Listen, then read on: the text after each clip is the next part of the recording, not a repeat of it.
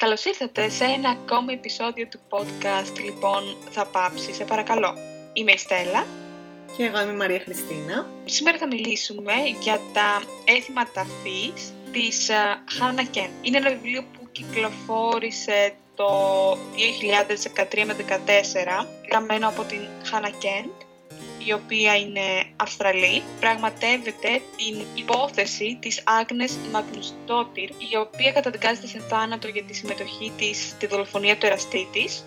Αυτό τώρα φανταστείτε συνέβη στη Βόρεια Ισλανδία το 1829 με απόφαση του τότε νομαρχιακού επιτρόπου. Περνάει τους τελευταίους μήνες της ζωής της στο αγρόκτημα του νομαρχιακού υπαλλήλου Γιον Γιόνσον στο ίδιο σπίτι με τη γυναίκα του και τις δύο του κόρες ουσιαστικά η Χάνα Κέντ περιγράφει τους τελευταίους μήνες ζωής της Άγνες, παρουσιάζει την σχέση που αναπτύσσει με την υπόλοιπη οικογένεια, αλλά και με τον νέο ιεροδιάκονο εφημέριο Τότι, ο οποίος είναι ο διορισμένος πνευματικός της και προσπαθεί να τη στηρίξει, αλλά και να την συντροφεύσει μέχρι το τέλος. Αυτή πάνω κάτω είναι η ιστορία, Μαρία Χριστίνα. Ωραία ακούγεται. Νομίζω ότι, ε, γιατί ξέρω πώς έχουμε συζητήσει πάνω στο βιβλίο, τουλάχιστον από την σύνοψη δεν φαίνεται τόσο βαρύ όσο μάλλον είναι. Είναι ένα αρκετά βαρύ βιβλίο. Αρχικά πρέπει να πούμε ότι είναι βασισμένο σε αληθινή ιστορία. Η Άγνες είναι η τελευταία γυναίκα που εκτελέστηκε στη Βόρεια Ισλανδία, στην Ισλανδία, σε αυτη τη χωρα το 1829.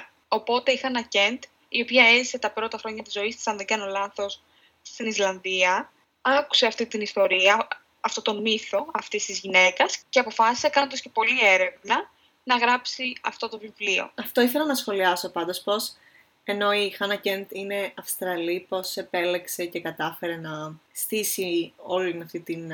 τέλος πάντων, να μπει πολύ καλά μέσα σε όλη αυτή την ιστορία που είναι σε μια άλλη χώρα, σε μια άλλη ήπειρο, μιας άλλης εποχής. Ε, εμένα μου φαίνεται εντυπωσιακό αυτό.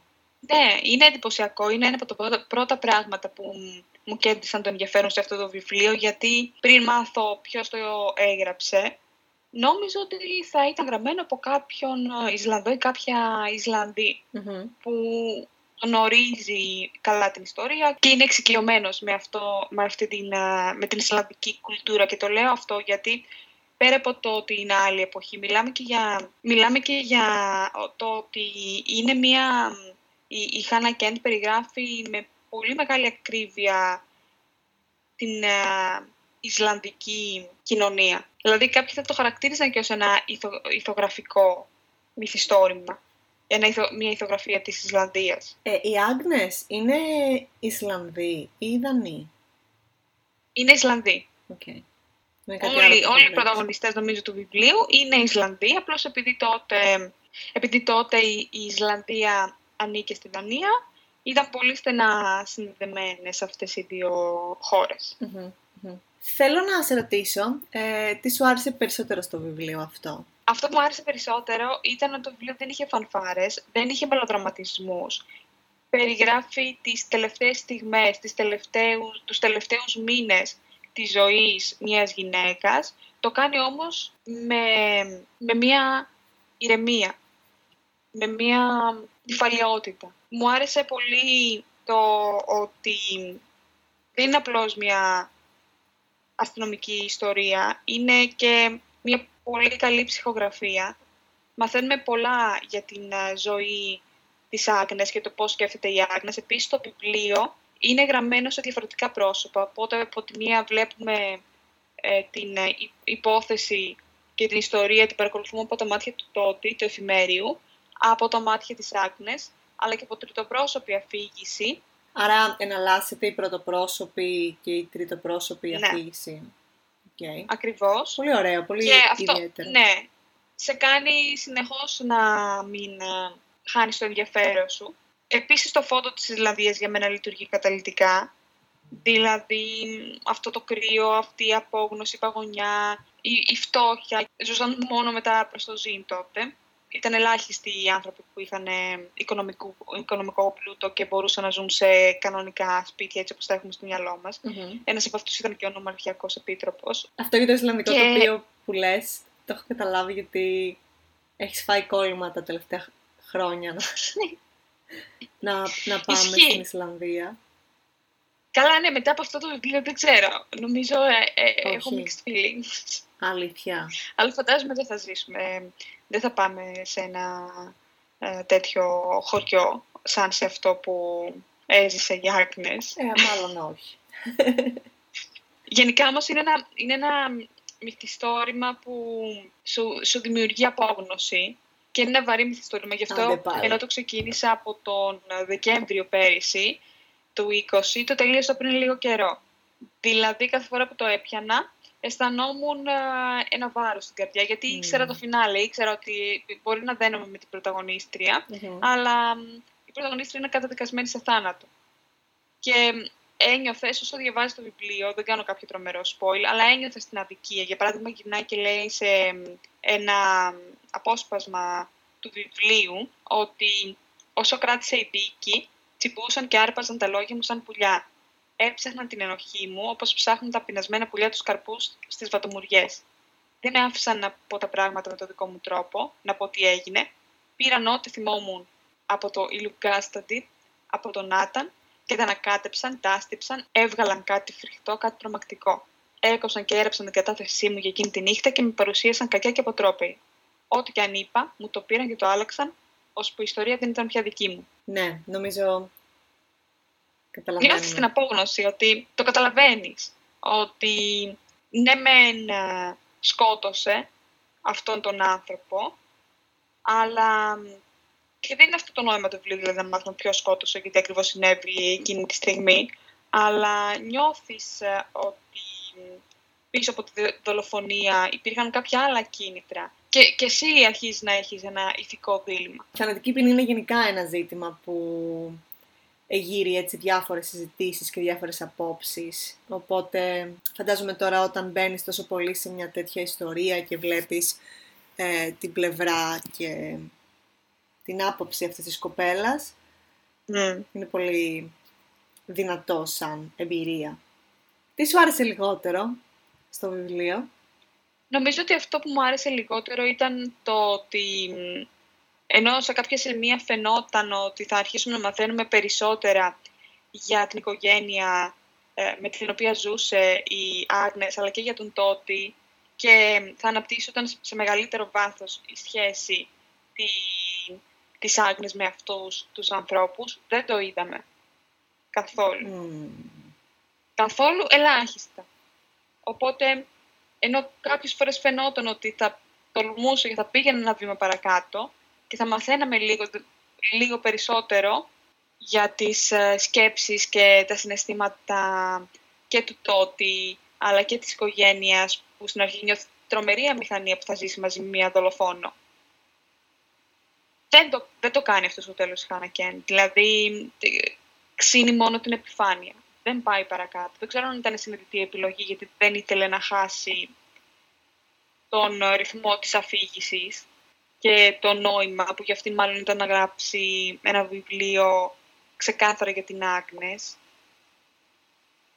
Αλλά αυτό ήταν ένα, ας πούμε, μειονέκτημα του βιβλίου. Μμμ. Το, το ακούω. Αλλά μπορεί να ήταν αυτό που λες ότι δεν ήθελε να, να χαθεί η, η ταυτότητα του Μμ. βιβλίου. Ε, Πολύ πιθανό. Γιατί μετά, αν αρχίζαμε να ενδιαφερόμαστε περισσότερο για τη σχέση που θα έχει ο τότε με την Άγνες ε, ή για το αν θα αναπτύξουν ε, φιλικές σχέσεις οι, οι Άγνες με τις κόρες, τέλος πάντων, του νομαχιακού υπαλλήλου του Γιον, Γιόνσον, ε, ίσως χάναμε και το νόημα αυτής, τη- αυτού του βιβλίου. Αυτό είναι το πρώτο της βιβλίο. μμ. Είναι κάτι πολύ σημαντικό νομίζω και πρέπει να το τονίσουμε και κάνει ένα εξαιρετικό debut. Σίγουρα θα διάβαζα και κάτι άλλο και έχουν κυκλοφορήσει, έχει κυκλοφορήσει τώρα και μ, το επόμενο μυθιστόρημά της που ονομάζεται «Η Καλή» και είναι βασισμένο σε μια ιστορία στην Ιρλανδία. Έχει μια, μάλλον μια αγάπη σε αυτές τις χώρες Χανακίν. Ιρλανδία, Ισλανδία. Ισλανδία. Η επόμενη ερώτηση που θα ήθελα να σου κάνω είναι να μου πεις ποιο ήταν το αγαπημένο σου πρόσωπο Η αγνες σίγουρα, γιατί μαθαίνουμε όσο διαβάζουμε περισσότερο για τη ζωή της, για το, για το πόσο σκληρές ε, είναι οι συνθήκες μέσα στις οποίες έζησε. Κατανοούμε καλύτερα και τις ταξικές διαφορές Θέλω να μου αναπτύξεις λίγο αυτό με τις ταξικές διαφορές και ποιο ήταν το ταξικό επίπεδο. Η Άγνες ουσιαστικά μεγάλωσε σε μια αγροτική οικογένεια. Ήταν παιδί μιας παράνομης σχέσης. Δεν ναι. γνώρισε ποτέ τον πατέρα της. Η μητέρα της την παράτησε σε κάποια φάση να ζει με άλλες οικογένειες. Γενικά υπάρχει πάρα πολύ έντονα αυτό το ότι οι αγρότες δουλεύουν, ζουν μόνο για να δουλεύουν και κάποιες φορές, οι περισσότερες, τις περισσότερες φορές, το μέλλον σου είναι προδιαγεγραμμένο πριν ακόμη γεννηθεί. Έτσι και το μέλλον της Άγνες ήταν προδιαγεγραμμένο πριν ακόμη γεννηθεί. Αυτό είναι κάτι που μαθαίνουμε μέσα από το βιβλίο. Τι θεώρησες μεγαλύτερη πρόκληση στο βιβλίο; Νομίζω ότι η μεγαλύτερη πρόκληση είναι, ήταν να το συνεχίσω, ενώ μου δημιουργούσε δυσάρεστα συναισθήματα. Ναι. Δηλαδή ένα βάρος, μια το ένιωθες ότι ήταν κρύο μυθιστόρημα, ένιωθες ότι, ήταν, ε, ότι υπήρχε παγωνιά γύρω σου, ένιωθες την απόγνωση πολύ έντονα. Ήξερες στο φινάλε, όμως ήθελα να το συνεχίσω, γιατί, γιατί η Χάνα Κέντ ε, έκανε μια πολύ καλή δουλειά χτίζοντας το χαρακτήρα της, ε, της Άγνες και την υπόλοιπη ιστορία γύρω της με, χρησιμοποιώντας απλή γλώσσα μεν. Ο τρόπος που περιέγραφε και την ε, Ισλανδική φύση και τον Ισλανδικό καιρό ήταν πολύ ε, στοχευμένος και πολύ ωραίος. Και αυτό με έκανε να συνεχίζω. Εντάξει, είναι πάντα ένα θέμα αυτό ότι κατά πόσον έχεις όντως το κίνητρο να συνεχίσεις ένα βιβλίο το οποίο είτε σε βαραίνει είτε... Αλλά... Εντάξει, να αρχή ήμουν σε φάση ότι Οκ, okay, μπορεί, μπορεί κάτι να γίνει στο τέλος και να την απαλλάξουν ή ναι, να μην ναι. τη σκοτώσουν, να μην τη δολοφονήσουν τελικά. Ναι. Δηλαδή, σου ενδιαφέρει περισσότερο να βρουν τρόπο και τσεκούρι και ποιος θα τη δολοφονήσει παρά να κάτσουν να την ακούσουν. Και να ακούσουν ε, γιατί έκανε αυτό που έκανε. Και πώς ουσιαστικά πέντε άντρες κρίνουν τη ζωή μιας γυναίκας η οποία δεν μπορεί να ακουστεί πουθενά. Όπως ε, περιέγραψα και στο απόσπασμα το προηγούμενο, ένιωθε και το νιώθεις και μέσα στο βιβλίο ότι κανείς δεν έχει τη διάθεση, αν εξαιρέσεις τον uh, τότι, τον εφημέριο, να κάτσεις να την ακούσεις, να χρησιμοποιήσεις την συνέστηση που διαθέτει για να μπεις στη δική της πλευρά. Όλοι την έβλεπαν σαν την uh, γυναίκα που σκότωσε έναν άντρα. Αυτό. Mm-hmm. Mm-hmm. Τον εραστή τη Η τελευταία ερώτηση που θα σου κάνω είναι προβλέψιμη. Ε, σε ποιον θα πρότεινες αυτό το βιβλίο; Θα το πρότεινα σε κάποιον ο οποίος once again, είναι εξοικειωμένος με το να διαβάζει βιβλία με γυναίκες πρωταγωνίστριες. Mm. Επίσης, νομίζω ότι θα πρέπει να... Δεν θεωρώ ότι είναι ένα ανάγνωσμα παραλίας και δεν το λέω υποτιμητικά για τα αναγνώσματα της παραλίας, αλλά είναι ένα μυθιστόρημα που σου τρώει ενέργεια αντί να σου δίνει. Είναι πολύ ενδιαφέρον, αλλά θέλει να έχεις ενέργεια να δώσεις και συναισθηματικά αποθέματα. Μπορεί να βγει λίγο βαρύ αυτό που λέω, αλλά θέλει υπομονή και επιμονή για να το τελειώσεις. Όχι, ότι είναι, όχι γιατί είναι δύσκολη η γραφή της Χανακέντ, σε καμία περίπτωση. Το αντίθετο. Είναι μια εξαιρετική γραφή. Αλλά το θέμα αυτό καθεαυτό δεν είναι ευχάριστο. Υπάρχει πολύ θάνατος, υπάρχει πολύ σκοτεινιά, πολύ απόγνωση, πολύ βροχή, λάσπη. Άστα να πάνε. Σε μένα θα το πρότεινες; Ναι, νομίζω ότι θα σου άρεσε. Okay. Νομίζω ότι θα, θα σου άρεσε να, να διαβάσεις περισσότερα για, για την ιστορία της Άγνες και για το, και αυτό που είπες είναι πολύ σημαντικό ότι σε ιντρικάρει γεγονός ότι η Χάνα Κέντ είναι Αυστραλή αλλά έγραψε ένα τέτοιο εξαιρετικό μυθιστόρημα για μια ιστορία, μια Ισλανδική ιστορία. Ένα τελευταίο που ήρθε τώρα στο μυαλό μου, αν υπήρχε κάποιο fun fact στο βιβλίο αυτό. Το fun fact που εμένα μου ακούστηκε ενδιαφέρον, το fun fact που δεν ξέρω αν το γνωρίζουν περισσότερο, έχει να κάνει με την Ισλανδία. και τα ονόματα. Για παράδειγμα, το Magnus Dottir σημαίνει ότι είναι η κόρη του Magnus. Μμμ. Έτσι είναι όλα τα επίθετα των Ισλανδών. Α, Ο όπως και Γιον το Γιον Γιόνσον, Γιόνσον. Μμ. Ναι, είναι ο γιος του Γιον. Αυτό είναι ένα φα... δηλαδή είναι κάτι το οποίο με εντυπωσίασε. είναι από τα πρώτα πράγματα που νομίζω στην πρώτη σελίδα το λέει του βιβλίου και μου έκανε τρομερή εντύπωση. Οκ. Ε, ευχαριστούμε πολύ που ακούσατε αυτό το επεισόδιο. Αν έχετε διαβάσει τα Έθιμα Ταφής ή θέλετε να τα διαβάσετε, στείλτε μας ένα μήνυμα. Ε, και Να πείτε μας μας πείτε. επίσης αν σας αρέσει και αυτός ο τρόπος επεισοδίου που αποφάσισαμε να εστιάσουμε μόνο σε ένα βιβλίο. Ναι, ισχύει. Είναι κάτι που δεν έχουμε ξανακάνει.